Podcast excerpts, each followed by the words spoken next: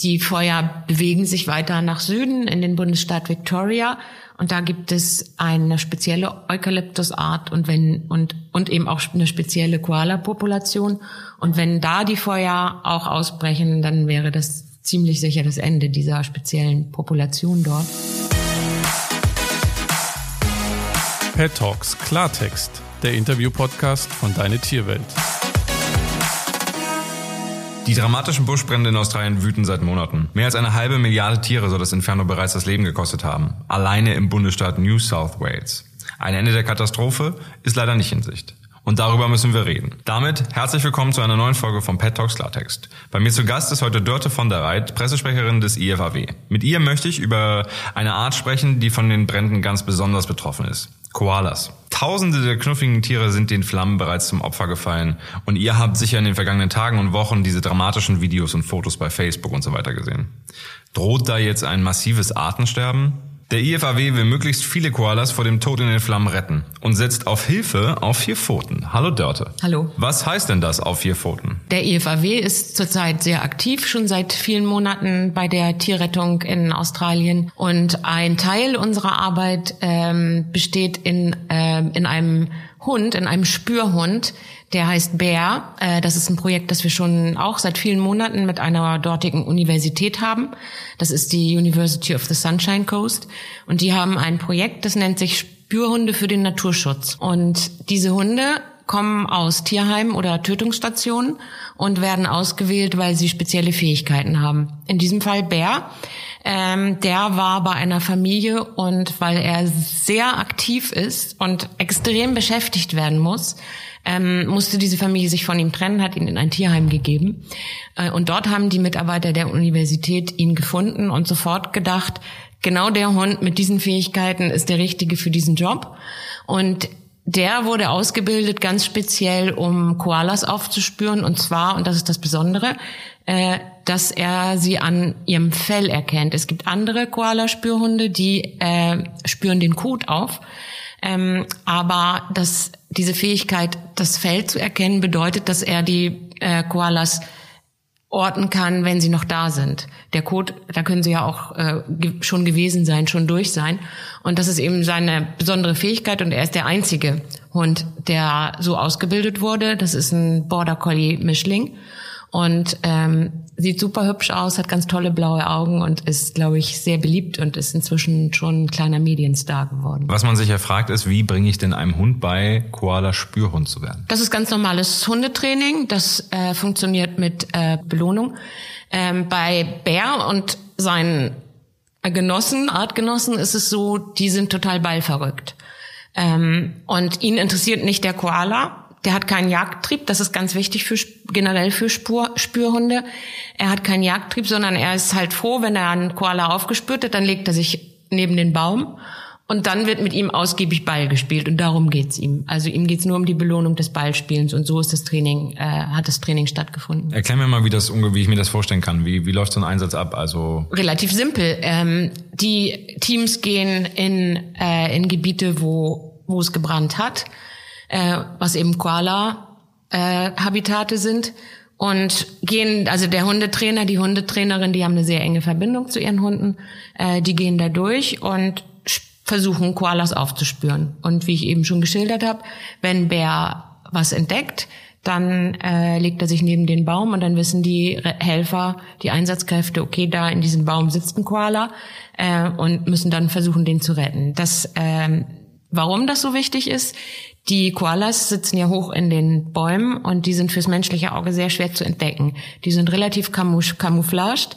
und äh, die sind halt sehr hoch in den Bäumen und äh, weil das deren Rückzugsgebiet ist und deswegen braucht man da den Hund, der die über sechs Meter erschnüffeln kann. Das ist dann wahrscheinlich auch deren Todesurteil gerade aktuell regelmäßig da, weil sie so weit oben äh, sind, dass sie dann auch nicht weg können, wenn dann von unten die Flammen sich weiter ausbreiten. Das Koalas sind keine sind keine Bodentiere, also ihr ihr Schutz, Rückzugsgebiet, Schutzgebiet sind eben die Baumwipfel sehr hoch und sie bewegen sich sehr langsam und die Koalas würden nicht auf den Boden gehen und normal weglaufen, sondern die würden immer da oben sitzen bleiben, wo sie sich sicher fühlen. Das ist das Problem. Wo sie normalerweise auch sicher sind vor genau. allen anderen genau. Angreifern. Genau, man kann sich das ja vorstellen, wenn dann die Flammen da durch sind, ähm, dann sind halt auch keine Blätter mehr dran. Koalas sind sehr krüsche Esser, wie man hier im Norden sagt. Also sehr wählerisch ist wohl das richtige Wort. Und die essen tatsächlich nur Eukalyptusblätter. Ähm, und einige Koala-Arten essen auch nur bestimmte Eukalyptusblätter. Und wenn, und sie beziehen auch ihr Wasser über die Eukalyptusblätter. Das heißt, die Tiere, die wir dann finden mit Bärshilfe zum Beispiel, die sind stark dehydriert, die haben Verbrennungen, meistens an den Pfoten. Diese Bilder kennt man, dass wenn die äh, in den Kliniken wieder aufgepäppelt werden, haben die immer so, Hand, so Handschuhe, so Brandhandschuhe. Oder also da sind dann Salben drauf. Und ähm, die haben Verbrennungen am Fell und aber auch Rauchvergiftungen. Das sind so die, die gesundheitlichen Probleme. Und, und eben das mit dem, äh, mit warum sie dehydrieren, liegt eben daran, dass die Blätter weg sind, weggebrannt sind und sie dann keine, nicht mehr an Flüssigkeit rankommen. Und da passiert auch was Seltsames, wenn unsere Rettungskräfte vor Ort sind. Ähm, dass die Koalas, die wir finden, dann Wasser trinken. Das würden die normalerweise ja, genau, weil nicht die, machen. Ich wollte es gerade sagen, weil man sieht ja die Videos mhm. und so, wo dann, wo dann Fahrradfahrer zum Beispiel mhm. jetzt kürzlich irgendwie äh, seine Wasserflasche einem Koala gegeben hat. Das beißt sich ja mit dem, dass sie eigentlich sich das Wasser nicht so zuführen. Also, das ist also korrekt. Das ist ein total untypisches Verhalten, was jetzt wirklich aufgrund der besonderen Situation entsteht oder das heißt, zu beobachten. Die passen sich jetzt einfach massiv an, gerade weil Notsituation und sie merken selber, dass Wasser fehlt. Mhm, genau. Bei all den Flammen muss ja eine Mordshitze einfach auch entstehen, logischerweise. Wie schützt der IFAW denn Bär vor der Hitze? Bär ist ja, also der hat jetzt kein Feuerschutzoutfit oder so. Er hat, ähm, er hat diese, er hat Schutz, Schutz an den Pfoten. Mhm ähm, damit er sich auch die Pfoten nicht verbrennt. Aber ansonsten ist er nicht geschützt vor der Hitze. Man darf ja nicht vergessen, es ist ja ohnehin heiß dort.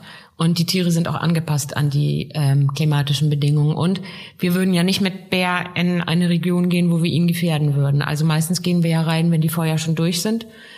Ich meine, heiß ist es natürlich sowieso überall da jetzt, aber der hat keine spezielle Schutzkleidung, aus, abgesehen von den Pfoten. Okay, und wenn wir uns von Bär mal ein Stück verabschieden und mal so von, von oben auf das ganze Big Picture sozusagen gucken. Ähm, was bedeuten die aktuellen Brände äh, in Australien denn für den Bestand der Koalas? Letztendlich ist es im Moment schwer, tatsächlich verbindliche Aussagen zu treffen. Wir bekommen eigentlich täglich von den australischen Wissenschaftlern neue äh, Schätzungen und die, die sind auch jeden Tag dramatisch höher. Also heute habe ich gelesen, dass insgesamt in den betroffenen Gebieten nicht eine halbe Milliarde oder eine Milliarde, sondern viele, viele, viele Milliarden Tiere ums Leben gekommen sind, verbrannt sind oder anders gestorben sind. Und das ist natürlich total verheerend für das Ökosystem, für die einzelnen Tiere, auch für die Menschen natürlich, die davon betroffen sind. Das betrifft ja auch nicht nur Wildtiere, sondern ja auch äh, Farmtiere. Ähm, und die Koalas, ähm, auch da ist es unheimlich schwer, jetzt Schätzungen abzugeben. Das wäre unseriös, wenn ich eine Zahl nennen würde. Aber ich sag mal ein Beispiel. Auf Kangaroo Island wird der Bestand vor den Feuern auf 50.000 geschätzt und man geht davon aus, Wissenschaftler, renommierte australische Wissenschaftler gehen davon aus, dass von diesen 50.000 25.000 ums Leben gekommen sind. Und man muss ja dazu sagen, dass Koalas ohnehin schon bedroht sind, ähm, hauptsächlich durch Lebensraumverlust. Die Eukalyptusbäume werden in großem Stil schon seit vielen Jahren abgeholzt. Ähm, und natürlich sowieso durch die Dürre. Es ist ja nicht erst jetzt eine schwierige Situation, seitdem die Feuer da sind, sondern auch davor gab es ja eine lange Trockenperiode, wo auch die Koalas ähm, dehydriert waren und Wasser, äh, kein Wasser mehr hatten, weil die Eukalyptusblätter auch ausgetrocknet sind. Und also insofern, das ist wahnsinnig dramatisch. Ähm, meine australische Kollegin vom IFAW Australien hat mir gestern gesagt, ähm, die Feuer bewegen sich weiter nach Süden in den Bundesstaat Victoria und da gibt es eine spezielle Eukalyptusart und wenn und und eben auch eine spezielle Koala-Population. Und wenn da die Feuer auch ausbrechen, dann wäre das ziemlich sicher das Ende dieser speziellen Population dort. Und weil es, weil die eben auf diese eine Pflanze konzentriert sind und nur dort sind. Und ähm, also wir gehen davon aus, dass dass die Population noch näher ans Aussterben gerückt wird durch diese Feuer. Kann sich der Koala-Bestand nach, ähm, nach diesen Bränden überhaupt wieder erholen? Das kommt darauf an, wie, wie es sich in der nächsten Zeit entwickelt. Es kommt zum einen darauf an, wie viele Koalas überhaupt überleben. Das ist ja im Moment völlig unklar. Und dann kommt es letztendlich darauf an, wie schnell sich die, der Lebensraum wieder erholt, also die Pflanzen sich wieder erholen ähm, die Wälder sich regenerieren und das ist letztlich vom Regen abhängig. Wenn es jetzt schnell regnen würde, äh, wovon wir aber nicht ausgehen, ähm, und dann regelmäßig, dann können sich die Wälder tatsächlich relativ schnell wieder erholen. Aber das hängt wirklich vom Regen ab. Mir kommt gerade so diese Bilder, die ich die ich in den sozialen Netzwerken gesehen habe, wo Koalas dann halt in privaten Autos mitgenommen werden, wo die ganz dankbar sind und so quasi halb auf dem Arm krabbeln. Das ist ja nicht das natürliche Verhalten von Koalas. Können diese Tiere danach, also haben die danach ein gestörtes Verhältnis zu Menschen? Also weil sie gerettet wurden? Also sind die dann plötzlich total unvorsichtig Menschen gegenüber? Besteht dadurch irgendwie ein Problem später? Also dass sie, dass sie dann wild als Wildtier nicht mehr so ganz funktionieren wie vorher? Das vermute ich dass das eine Ausnahmesituation ist. Normalerweise wäre das sicherlich nicht so. Wir haben ja schon jetzt, ähm, unsere Einsätze gehen ja eigentlich schon seit September und wir haben schon Koalas gefunden und behandelt in den Kliniken. Wir haben eine äh, Tierarzthelferin, die sich nur darum kümmert, die vom IFAW angestellt wurde. Und wir haben schon welche wieder ausgewildert und auch geguckt das ist, äh, wie es denen geht und denen geht's gut. Die sind in ihrem angestammten Lebensraum wieder, sitzen wieder oben in den Bäumen und fressen und also da, da sehe ich keinen Mensch-Tier-Konflikt dann okay. Äh, anschließend, weil das ja ohnehin keine aggressiven Tiere sind. Aber es ist doch schön, wenn es dann so, so positive Meldungen innerhalb dessen auch gibt, weil man sieht ja eigentlich nur Leid bis zum Abwinken, wenn man irgendwas über Australien gerade liest. Ja, wir haben einen, einen Fall, ähm, auch äh, gepostet auf unseren sozialen Netzwerken, weil das war Kayuki, hieß der, glaube ich. Und der war, ähm, den, den haben wir gefunden, nachdem er schon zwei Wochen, also da in dem Gebiet sich aufhielt. Der hatte genau diese Sachen, der war dehydriert, der hatte eine Rauchvergiftung, der hatte Verbrennung an Foto und Nase, der sah echt schlimm aus, also die Bilder. Und der ist nach zwei Wochen wieder ausgewildert worden und dem geht's gut. Ähm, wir reden die ganze Zeit über Koalas. Ähm, lass uns mal noch mal ganz kurz über den Rest reden, weil dieser dieser unfassbare, die unfassbaren Brände äh, in Australien, da brennt ja viel mehr als nur äh, der Lebensraum von, von Koalas. Da brennt ja auch äh, Artenvielfalt effektiv. Ne? Das ist ja vergleichbar auch mit dem Amazonasbrand. Auch da sind ja im Zweifel auch unbekannte Tier- und Pflanzenarten irgendwie den, den Flammen zum, zum Opfer gefallen. Ähm, wie ist denn das hier? Also was macht dieses, diese, was machen diese Feuer mit der Artenvielfalt des Landes Australien? Diese Feuer sind absolut verheerend für die Artenvielfalt dort. Man muss ja bedenken, dass gerade äh, in Australien ja fast nur meines Wissens überwiegend ähm, Tierarten leben, die endemisch sind, also die nur in Australien, Tasmanien vorkommen. Und wenn die aussterben, war's das, dann sind die ausgestorben. Und ich habe jetzt schon Berichte gelesen über verschiedene Tierarten, wo Wissenschaftler jetzt schon davon ausgehen, dass sie jetzt schon ähm, ausgestorben sind durch die Brände. Zum Beispiel? Zum Beispiel da der Langfuß Potoru, ich weiß nicht, ob ich das richtig ausspreche, das ist ein kleines Rattenkänguru. Ah. Und der lebt halt, der hatte nur noch eine Population, lebte in einer kleinen, überschaubaren Region das war auch auf Kangaroo Island, meine ich. Und da sind einfach die, da haben die Feuer alles zerstört und da geht man davon aus, dass da kein Tier überlebt hat. Und somit ist dieser, diese Art dann ausgestorben. Und das, ähm, das gilt für diverse andere Tierarten, wo die Bestände eh schon klein waren und vielleicht auch regional begrenzt.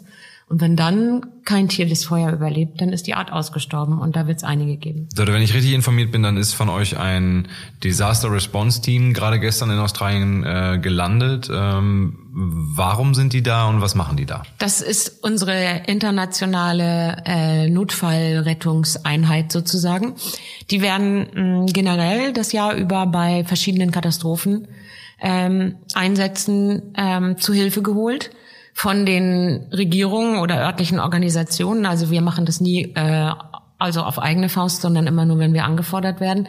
Und die gehen in Erdbebengebiete, Überflutungen, Ölkatastrophen, alles Mögliche und jetzt eben auch die Brände. Also unsere Kollegen im australischen IFAW-Büro unterstützen ja schon jetzt seit Monaten ähm, die Arbeit vor Ort, aber jetzt kommt eben diese große, diese große Truppe, die in verschiedenen Berufen ausgebildet sind. Also das sind echte Experten, die jede Art von Sicherheitstraining haben und da sind Tierärzte bei, Wildtierexperten und die schließen sich vor Ort mit den Organisationen und Behörden zusammen tatsächlich auch und ähm, schauen einfach, wo Hilfe benötigt ist. Die haben ja jede Menge Equipment dabei, auch natürlich Medizin, ähm, Verbandszeug, ähm, Futter, Wasser und so weiter und sind dann können dann da vor Ort das da verteilen und da auch tätig werden. mit ihrer Expertise, wo es äh, gebraucht wird, wo es am meisten gebraucht wird, muss man mal sagen. Das klingt großartig, ähm, aber auch teuer tatsächlich, oder? Solche Einsätze sind total teuer. Ist klar, also die müssen ja tatsächlich dahin äh, fliegen, in dem Fall leider fliegen. Ähm, und ähm, ja, kostet einfach wahnsinnig viel Geld so ein Einsatz. Insofern wäre es toll, uns zu unterstützen äh, mit einer Spende. Man kann ja direkt äh, an unser deutsches Büro spenden und wir leiten die Spenden dann weiter. Ähm, das wäre für uns die größte Hilfe. Wir kriegen viele Anfragen von Leuten, die gerne helfen wollen, was toll ist. Im Moment ist aber tatsächlich das Beste, die Experten vor Ort zu unterstützen. Ihr habt's gehört, ihr könnt dem IFAW Spenden zukommen lassen, ganz entspannt innerhalb von Deutschland mit einer normalen Banküberweisung und damit ist es keine Auslandsspende und alles kompliziert.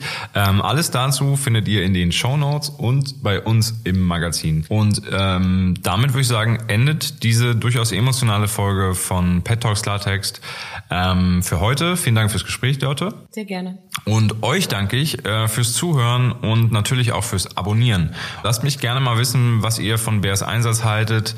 Ihr erreicht mich bei Facebook, Instagram per Mail an felix.deine-tierwelt.de und natürlich in der Deine Tierwelt Community. Und Achtung, ab sofort erscheint Pet Talks Latex nicht mehr jeden Freitag, sondern nur noch jeden zweiten Freitag, weil meine lieben Kolleginnen Kiki und Lisa ja auch noch einen Podcast machen. Das heißt, wir wechseln uns jetzt jede Woche ab. Deshalb kann ich leider nicht sagen, bis nächste Woche, sondern ich sage jetzt vielen Dank fürs Zuhören und bis zum nächsten Mal.